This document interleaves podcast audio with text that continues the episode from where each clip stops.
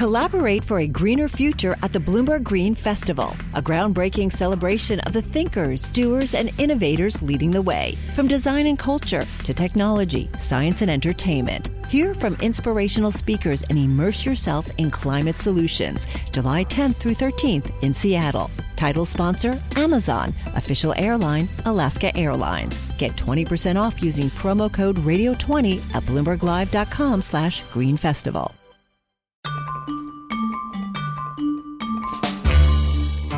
From Bloomberg News and iHeartRadio, it's the Big Take. I'm Wes Kosova. Today, the U.S. braces for a wave of asylum seekers.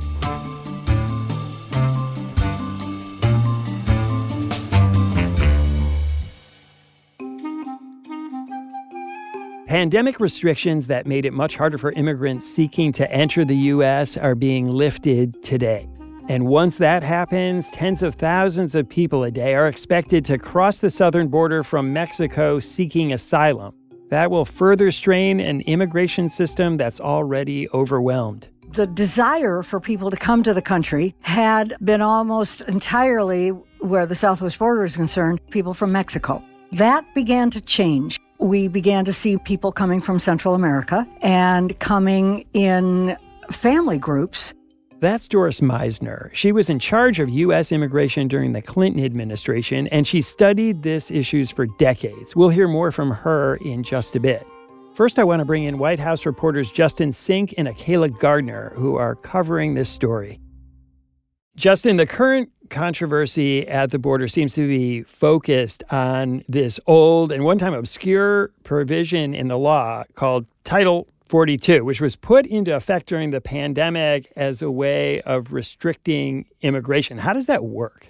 Well, I think it's useful to take a step back to before the pandemic and how people were coming to the U.S. There was a group of folks who had all their paperwork in order and were coming on flights or maybe border crossings, but had gotten their visas, gotten all their paperwork done, were going through the system as normal. And then there's a wider group of folks who were coming over without documentation. So there were folks who were sneaking across the border in areas where there wasn't surveillance. And we don't know a ton about them because by definition, they were seeking to sort of avoid detection. And then there's a third group who came across the border and asked for asylum. And so, what those folks say is that they've got a credible fear of persecution back in their home countries.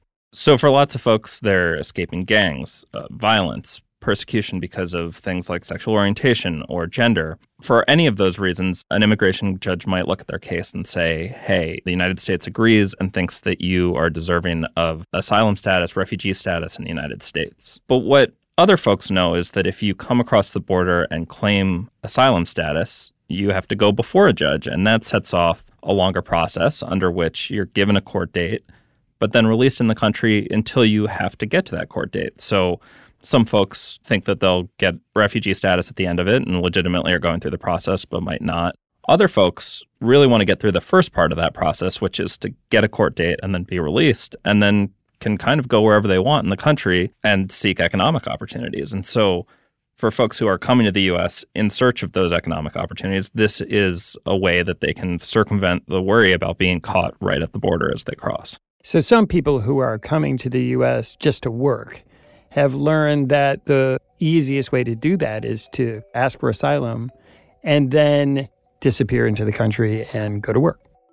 Exactly. And so I think you see critics on both sides of this say it's a process that isn't working very well. There aren't enough judges to adequately look at folks who have legitimate and reasonable fear of persecution, have reasons that they need protection from their home country. And there's also not enough judges to say, hey, this is a case where somebody is just trying to bypass the line and, and get into the country quickly.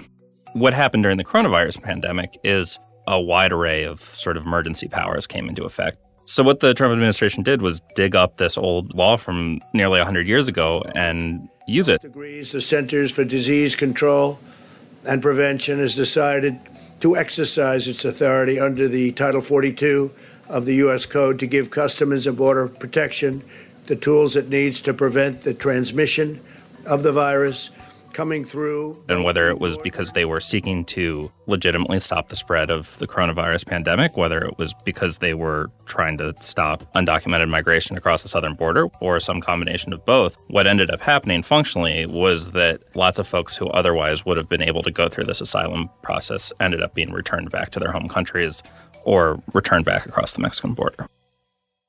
And Akayla, that caused a huge backlog of people on the border. So they have now turned away some 2 million people who have come to the border seeking asylum. Those people no longer really have to go through the same process that they have been for years. It's sort of frustrating for these people who have made this long journey that they can no longer have a chance because of this law. And what's happening to them? Are the countries where they came from just taking them back in?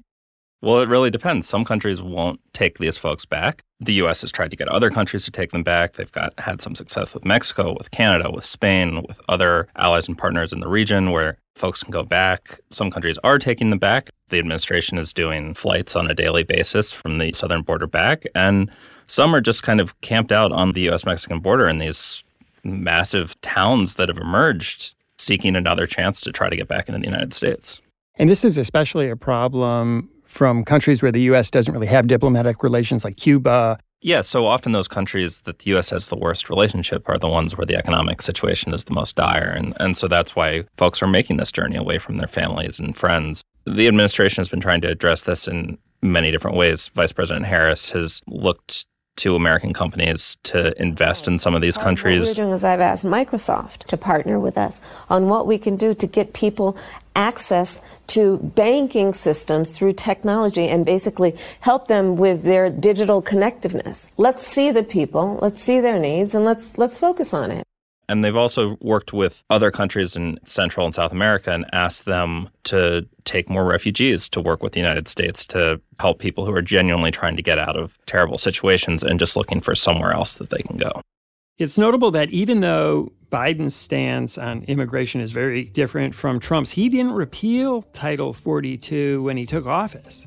Exactly. They have continued it over the past something like two years now. This program was supposed to end in the spring of 2022 because back in April, the CDC said the situation of the pandemic has just improved so much. Vaccination rates are much higher. This is no longer necessary. So they but, could no longer justify it for its intended purpose, which was to protect Americans from the spread of disease. Exactly. They could no longer justify it as a public health emergency. And so basically, this was supposed to end last year. But this group of Republican states, this coalition came together and said, if you end this program, chaos is going to ensue at the border. So, this group of Republican governors filed a lawsuit to prevent Title 42 from ending. And this escalated all the way up to the Supreme Court at the request of the Biden administration. And they decided to tie the end of Title 42 to the end of the COVID 19 pandemic, which is now May 11th. And that's the sort of dual purpose. When we were looking at the Trump administration, it's on the one hand, there's that real public health emergency. On the other, it's a way to sort of back into an immigration policy that Republicans prefer, which is that you don't have this pathway open where people can both claim refugee status and also exploit the loophole of the gap between when you're captured on the southern border and when you have to show up to a court date to go anywhere you want in the U.S. and potentially fall off the map and disappear. So the justices ruled that Title 42 was to remain in effect until there was an official declaration, essentially, of the end of the pandemic. And Republicans in Congress have been eager to get that, especially because they've wanted to see COVID era vaccination requirements, COVID era travel restrictions, all these sort of things that were implemented during the pandemic rolled back. And so, even though the Biden administration had planned to let public health officials make that decision when lawmakers on Capitol Hill pushed for legislation that would have it roll back in May. Ultimately, the White House said, that's okay, we'll go forward with that date. We're here today because of the impending end of Title 42 policy. President Biden is laying down a welcome mat to people across the entire world saying that the United States border is wide open President Biden's open border policies is going to cause a catastrophic disaster in the United States. That's Greg Abbott, the Republican governor of Texas. And Justin, Republican governors like him who were arguing that once Title 42 is lifted, there's going to be a crush of people once again pouring over the southern border. They're not wrong. The Biden administration is pretty worried about this.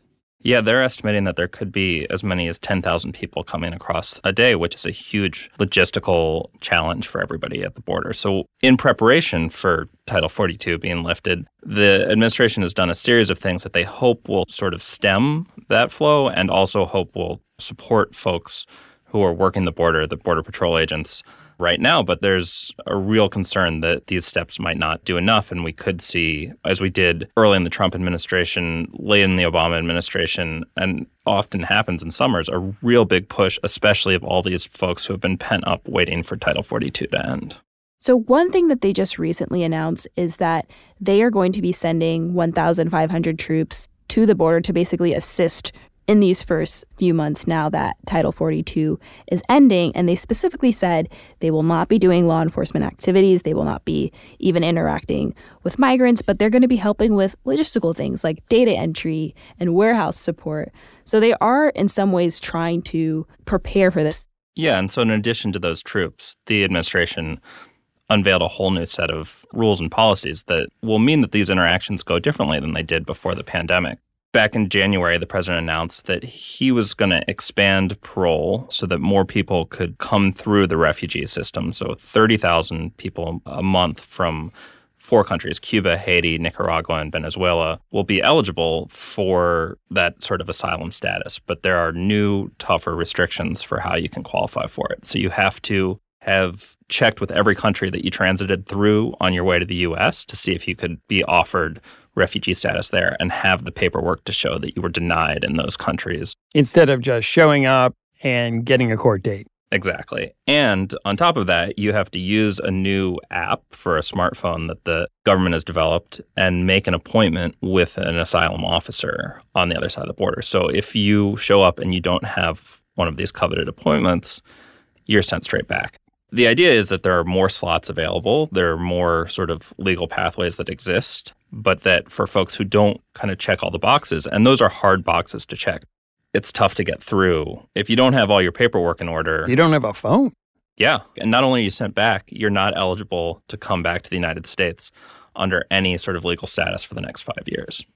Is there a concern that this is just going to increase pressure of people trying to sneak over the border, get through the fence, go across the Rio Grande River, all the ways that people have over many years tried to sneak into the U.S. instead of at least trying to go through the process the right way? Yeah, that's a huge concern of immigration activists who say the system that we had before was ad hoc and broken in many ways, but it did route people towards fairly safe border crossings. And if you remove the incentive for all but the lucky few who get one of these appointments to go through normal designated pathways to get onto U.S. soil, you really open the door to exploitative and dangerous routes into the U.S. When we come back, what other countries are doing to control the wave of immigrants on their way to the U.S.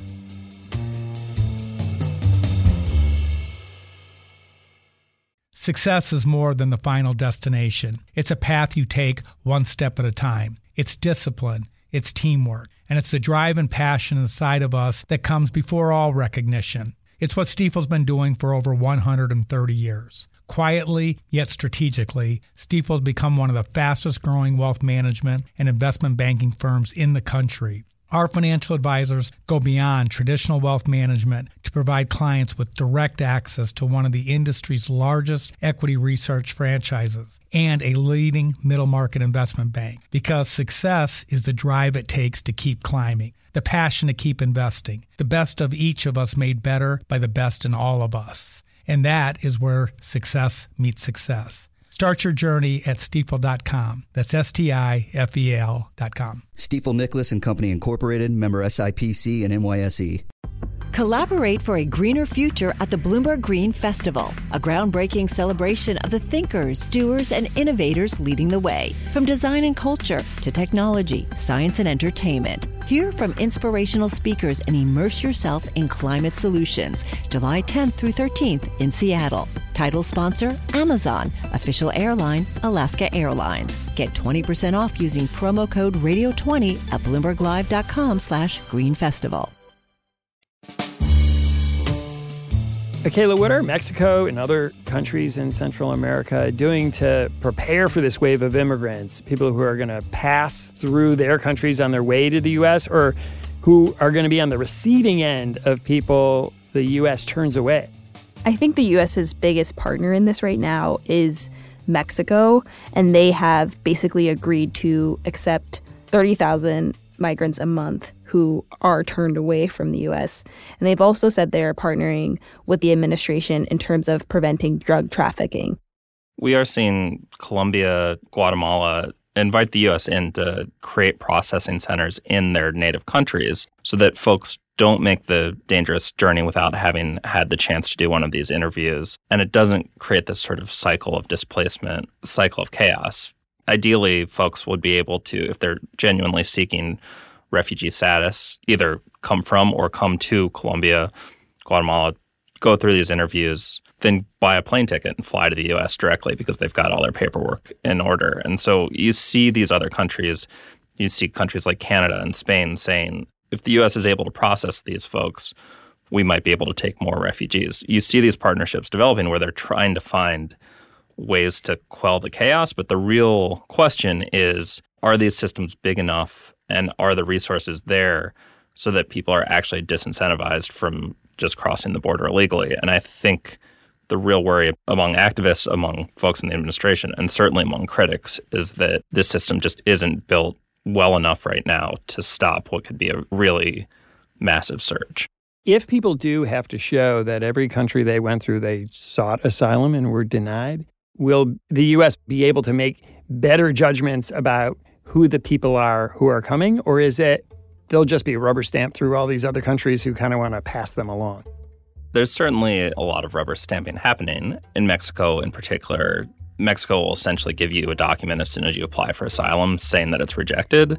This is in certain Mexican states. And then as you work through the system, you might be able to come back and actually, in fact, get accepted. The US has created this incentive structure for other countries to reject refugee applications so that people can move along pathways. And so, it, it, you know, this is an issue that actually hits not just the US, but every country along the line and has created political and economic issues. So it's why you hear a lot of talk about trying to come up with unified solutions across the hemisphere because I think everybody sees migration as as a real challenge. Justin, we're also starting to see a little bit of motion in the Senate over this.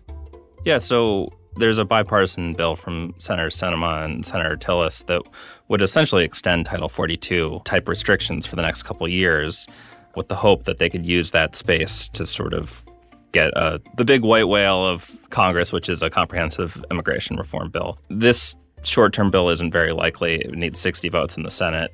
Doesn't seem to have it. And it lacks something that would give Democrats a thing they could point to for immigration activists, something like a pathway to citizenship for dreamers, where they could say, hey guys, we're not just keeping people out, including legitimate refugees. We're trying to do something that could actually help people who are really in need. It's an interesting idea, but it doesn't seem to have the political momentum right now. There's also a proposal in the House from Republicans that proposes resuming wall construction, which we know was this deeply unpopular policy under Trump that has basically stopped under the Biden administration. And they also want to up the Border Patrol agents to 22,000. It's right now at 19,000, and that 22,000 number is sort of seen as this optimal size for the agency. There are things that Democrats and Republicans agree on with immigration. But there's sort of these two different extremes that they have. They know that this is a problem that needs to be dealt with, but they just see it in two drastically different ways on how to deal with it. And Akayla, that points to, of course, the politics involved in immigration. And we're heading into another presidential campaign. In the last one, immigration was front and center. Donald Trump made it a centerpiece of his campaign. Do you think that the crisis at the border will once again be a central issue in the campaign? I think it definitely will, but I think we're definitely going to see it from Republicans. I don't think that President Biden sees this as a winning issue for him. So I don't think it's something that he's going to seek to highlight. Governor Ron DeSantis, who has been one of these Republicans who've been sending migrants to other cities, it's definitely going to be something that he is going to be hitting Biden on if and when he announces. And of course, Trump as well. He was sort of seen as someone who was tough on immigration when he was in office. Justin, as you continue to report on this, what are you looking for? I think the biggest thing that we're looking at is the real humanitarian toll that this has the potential to have. Because if you have perhaps over a million people bottled up waiting to get across the border and, in fact, do surge across the border, just in terms of food, water, housing, healthcare, basic logistics, keeping families together so that they're not separated, making sure that people are getting to safe places, whether it's in the US or back in their home countries or in third party countries. It is a massive logistical undertaking. And these aren't boxes that you're trying to get from one place to another. These are human beings that have health issues, personal issues, all sorts of problems. Because if they didn't have all sorts of problems, they wouldn't have taken this sort of harrowing journey to the United States in the first place there's just this real danger of a humanitarian crisis developing, and I think that's going to be something that we're watching very carefully. Justin, Akayla, thanks for coming on the show. Thanks so much for having us. When we come back, an immigration expert on what a system that actually works might look like. Success is more than the final destination. It's a path you take one step at a time. It's discipline, it's teamwork and it's the drive and passion inside of us that comes before all recognition. It's what Stifel's been doing for over 130 years. Quietly, yet strategically, Stifel's become one of the fastest growing wealth management and investment banking firms in the country. Our financial advisors go beyond traditional wealth management to provide clients with direct access to one of the industry's largest equity research franchises and a leading middle market investment bank because success is the drive it takes to keep climbing, the passion to keep investing, the best of each of us made better by the best in all of us. And that is where success meets success. Start your journey at stifel.com. That's S T I F E L.com. Stifel Nicolaus and Company Incorporated, member SIPC and NYSE. What could you do if your data was working for you and not against you? With Bloomberg delivering enterprise data directly to your systems, you get easy access to the details you want, optimized for higher level analysis, and financial data experts committed to helping you maximize your every move. Our data is made for more, so you can show the world what you're made of. Visit Bloomberg.com slash enterprise data to learn more.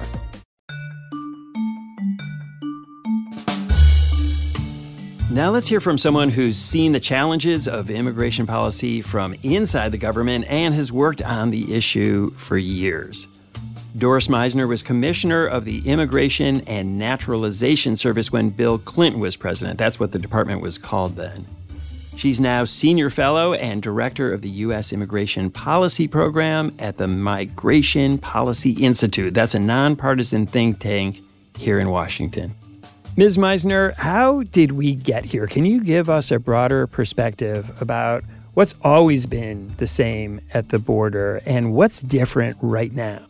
Well, the same over the years with this problem is that the United States has always been a nation of immigrants and is a place where people want to live and create a future for themselves and for their families. We've always had illegal immigration just as we've had legal immigration and we have a very generous legal immigration system, but it is focused almost entirely on family members coming for people who are already in the country. But we do not have a large share of our immigration that is employment based, that is based on people coming to work in the United States who do not already have family ties. The other part of our immigration system is what's known as the humanitarian dimension, and that is offering protection through refugee programs and now through political asylum, which is what's so much at issue at the southwest border. The desire for people to come to the country had until 10 years ago or so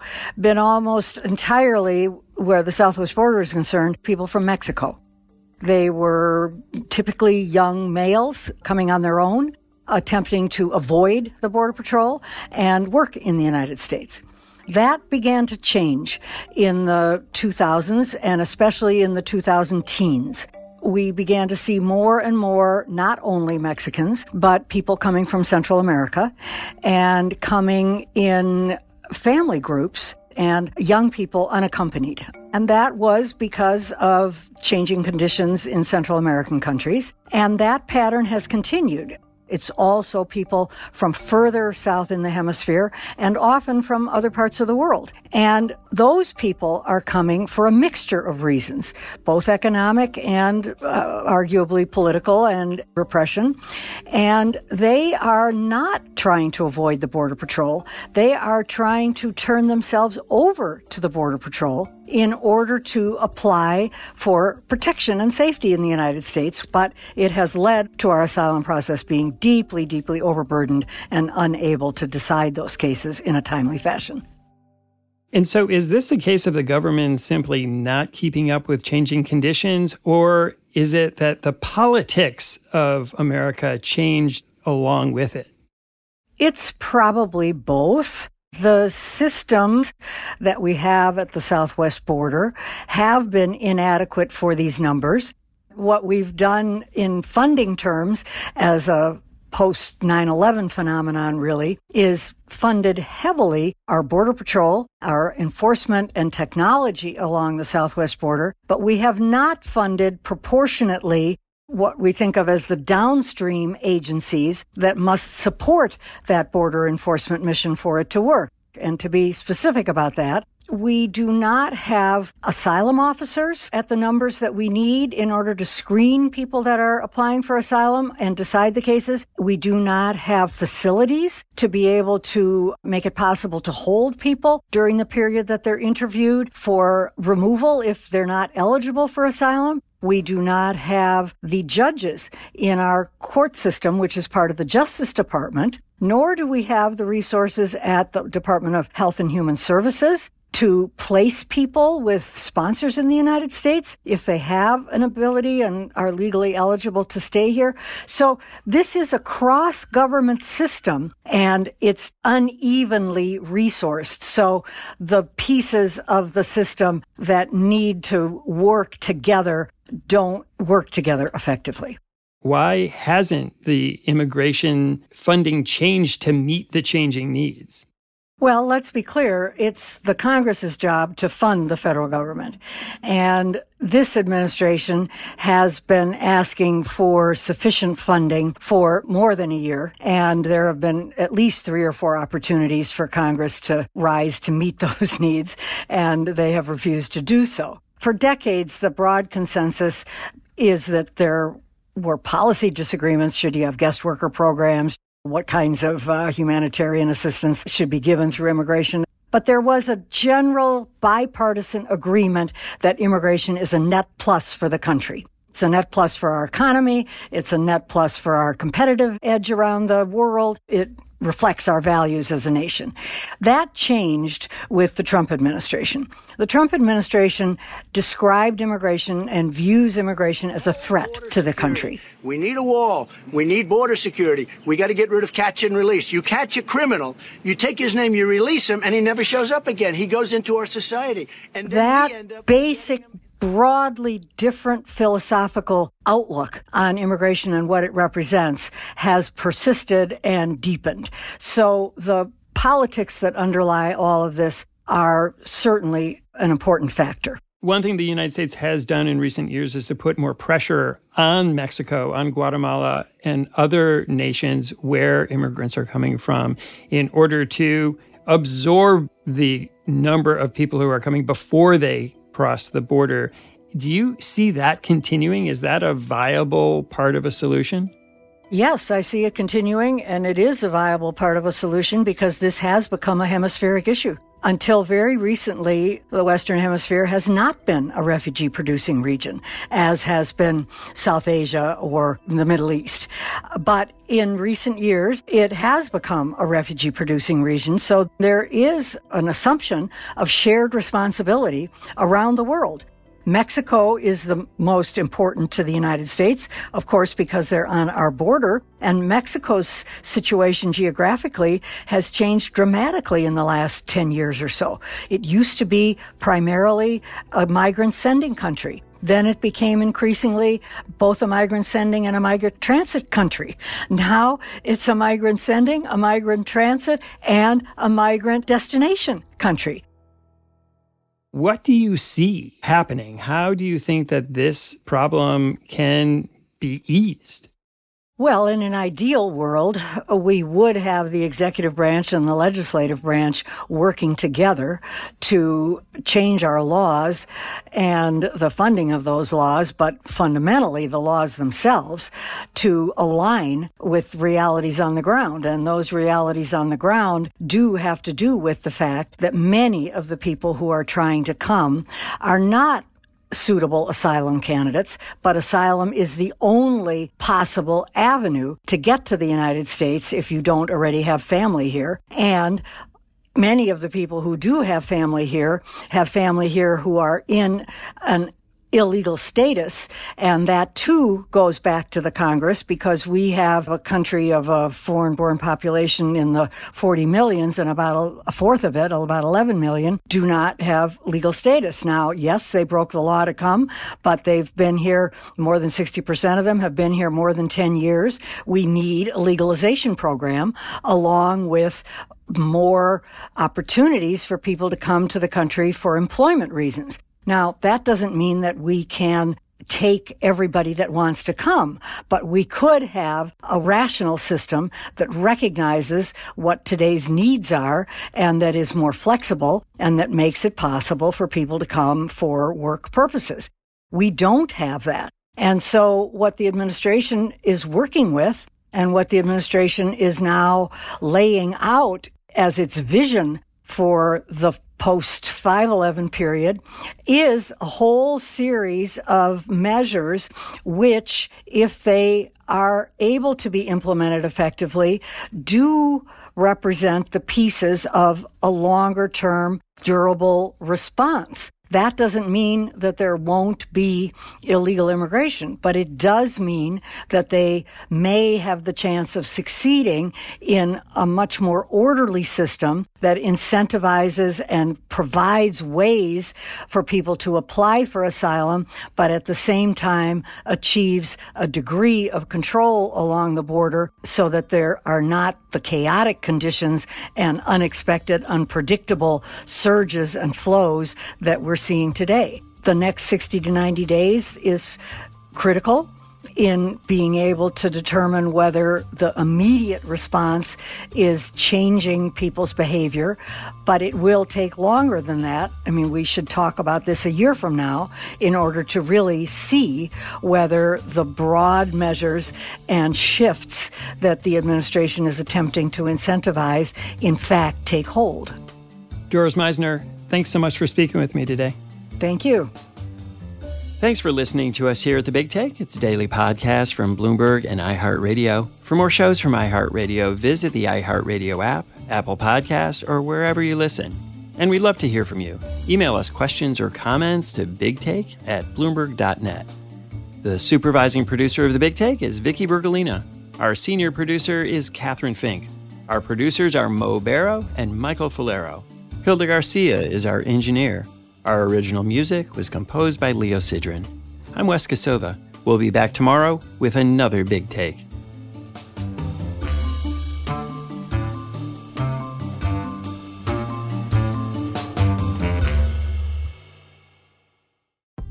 Collaborate for a greener future at the Bloomberg Green Festival, a groundbreaking celebration of the thinkers, doers, and innovators leading the way. From design and culture to technology, science, and entertainment. Hear from inspirational speakers and immerse yourself in climate solutions. July 10th through 13th in Seattle. Title sponsor Amazon, official airline Alaska Airlines. Get 20% off using promo code radio20 at bloomberglive.com slash green festival.